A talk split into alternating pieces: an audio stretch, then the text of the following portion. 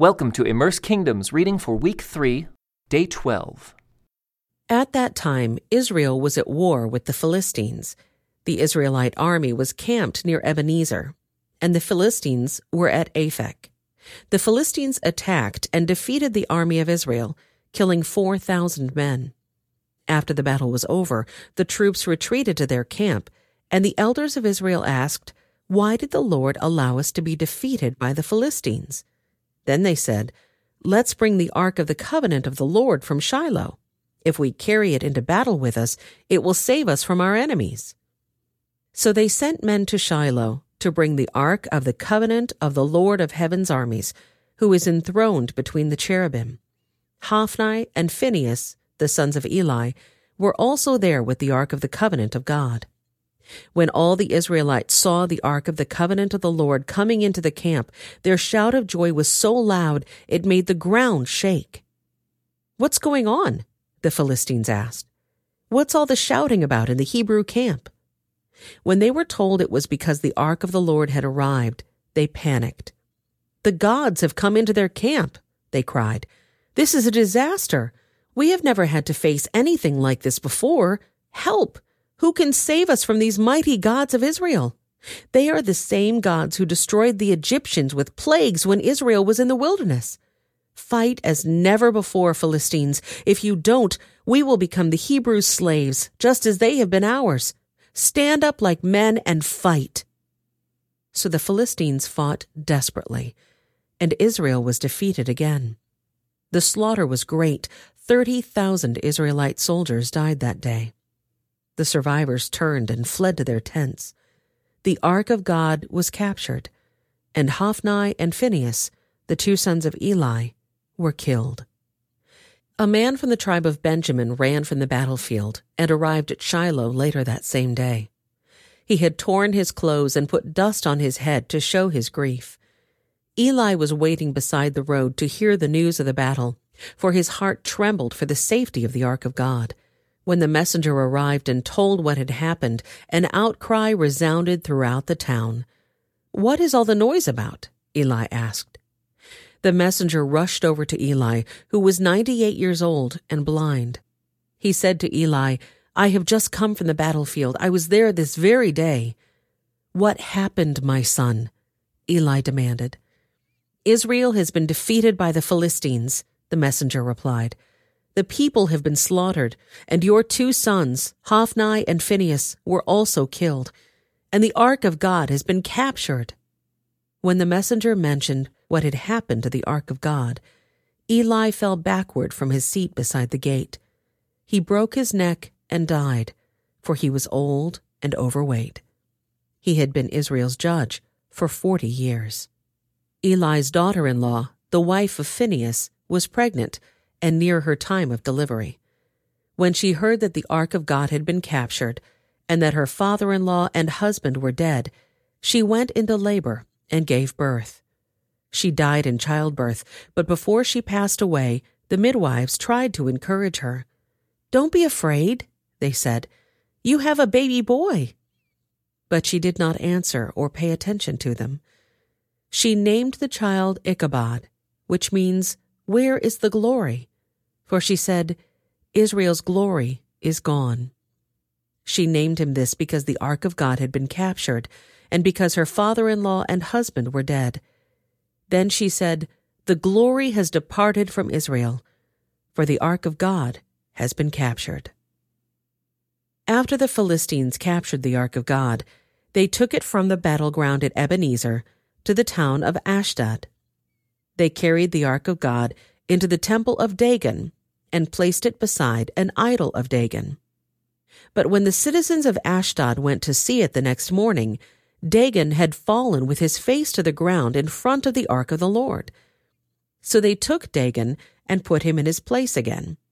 But the next morning the same thing happened. Dagon had fallen face down before the ark of the Lord again.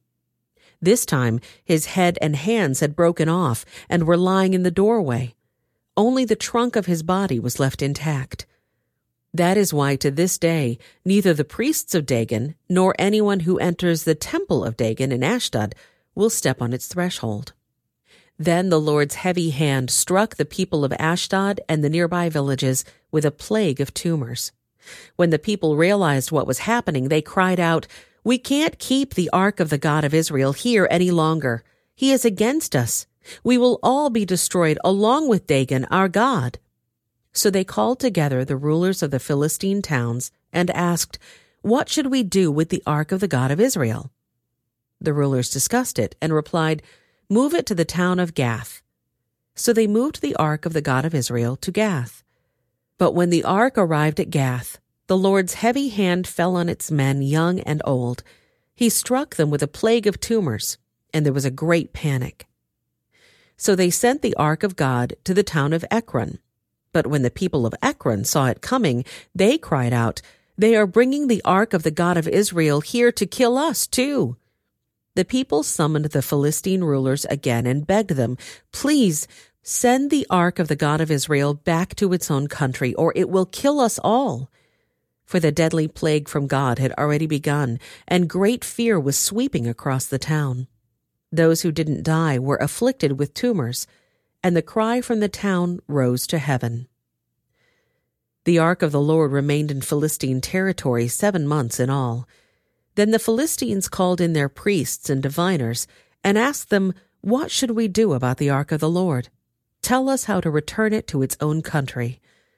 Send the ark of the God of Israel back with a gift, they were told. Send a guilt offering so the plague will stop. Then, if you are healed, you will know it was his hand that caused the plague. What sort of guilt offering should we send? They asked. And they were told, since the plague has struck both you and your five rulers, make five gold tumors and five gold rats, just like those that have ravaged your land. Make these things to show honor to the God of Israel. Perhaps then he will stop afflicting you, your gods, and your land. Don't be stubborn and rebellious as Pharaoh and the Egyptians were. By the time God was finished with them, they were eager to let Israel go. Now build a new cart and find two cows that have just given birth to calves.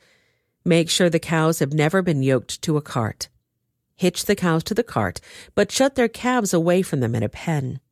Put the ark of the Lord on the cart, and beside it place a chest containing the gold rats and gold tumors you are sending as a guilt offering. Then let the cows go wherever they want. If they cross the border of our land and go to Beth Shemesh, we will know it was the Lord who brought this great disaster upon us. If they don't, we will know it was not his hand that caused the plague. It came simply by chance. So these instructions were carried out. Two cows were hitched to the cart, and their newborn calves were shut up in a pen. Then the ark of the Lord and the chest containing the gold rats and gold tumors were placed on the cart. And sure enough, without veering off in other directions, the cows went straight along the road toward Beth Shemesh, lowing as they went. The Philistine rulers followed them as far as the border of Beth Shemesh. The people of Beth Shemesh were harvesting wheat in the valley, and when they saw the ark, they were overjoyed. The cart came into the field of a man named Joshua and stopped beside a large rock. So the people broke up the wood of the cart for a fire and killed the cows and sacrificed them to the Lord as a burnt offering. Several men of the tribe of Levi lifted the ark of the Lord and the chest containing the gold rats and gold tumors from the cart and placed them on the large rock. Many sacrifices and burnt offerings were offered to the Lord that day by the people of Beth Shemesh. The five Philistine rulers watched all this and then returned to Ekron that same day. The five gold tumors sent by the Philistines as a guilt offering to the Lord were gifts from the rulers of Ashdod, Gaza, Ashkelon, Gath, and Ekron. The five gold rats represented the five Philistine towns and their surrounding villages, which were controlled by the five rulers. The large rock at Beth Shemesh, where they set the ark of the Lord, still stands in the field of Joshua as a witness to what happened there. But the Lord killed seventy men from Beth Shemesh because they looked into the ark of the Lord. And the people mourned greatly because of what the Lord had done. Who is able to stand in the presence of the Lord, this holy God? They cried out. Where can we send the ark from here? So they sent messengers to the people at Kiriath Jearim and told them, The Philistines have returned the ark of the Lord. Come here and get it. So the men of Kiriath Jearim came to get the ark of the Lord. They took it to the hillside home of Abinadab and ordered Eleazar, his son, to be in charge of it. The ark remained in Kiriath Jearim for a long time, twenty years in all. During that time all Israel mourned, because it seemed the Lord had abandoned them. Then Samuel said to all the people of Israel, If you want to return to the Lord with all your hearts, get rid of your foreign gods and your images of Ashtoreth. Turn your hearts to the Lord and obey him alone. Then he will rescue you from the Philistines. So the Israelites got rid of their images of Baal and Ashtoreth and worshipped only the Lord. Then Samuel told them, Gather all of Israel to Mizpah, and I will pray to the Lord for you. So they gathered at Mizpah, and in a great ceremony drew water from a well and poured it out before the Lord. They also went without food all day and confessed that they had sinned against the Lord. It was at Mizpah that Samuel became Israel's judge. When the Philistine rulers heard that Israel had gathered at Mizpah, they mobilized their army and advanced. The Israelites were badly frightened when they learned that the Philistines were approaching. Don't stop pleading with the Lord our God to save us from the Philistines, they begged Samuel. So Samuel took a young lamb and offered it to the Lord as a whole burnt offering. He pleaded with the Lord to help Israel, and the Lord answered him. Just as Samuel was sacrificing the burnt offering, the Philistines arrived to attack Israel. But the Lord spoke with a mighty voice of thunder from heaven that day, and the Philistines were thrown into such confusion that the Israelites defeated them. The men of Israel chased them from Mizpah to a place below Beth Kar, slaughtering them all along the way. Samuel then took a large stone and placed it between the towns of Mizpah and Jeshanah.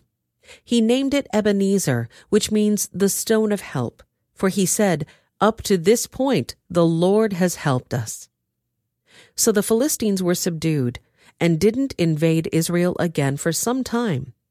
And throughout Samuel's lifetime, the Lord's powerful hand was raised against the Philistines. The Israelite villages near Ekron and Gath that the Philistines had captured were restored to Israel, along with the rest of the territory that the Philistines had taken. And there was peace between Israel and the Amorites in those days. Samuel continued as Israel's judge for the rest of his life. Each year he traveled around, setting up his court first at Bethel, then at Gilgal, and then at Mizpah. He judged the people of Israel at each of these places. Then he would return to his home at Ramah, and he would hear cases there too. And Samuel built an altar to the Lord at Ramah. This concludes today's Immerse Reading Experience. Thank you for joining us.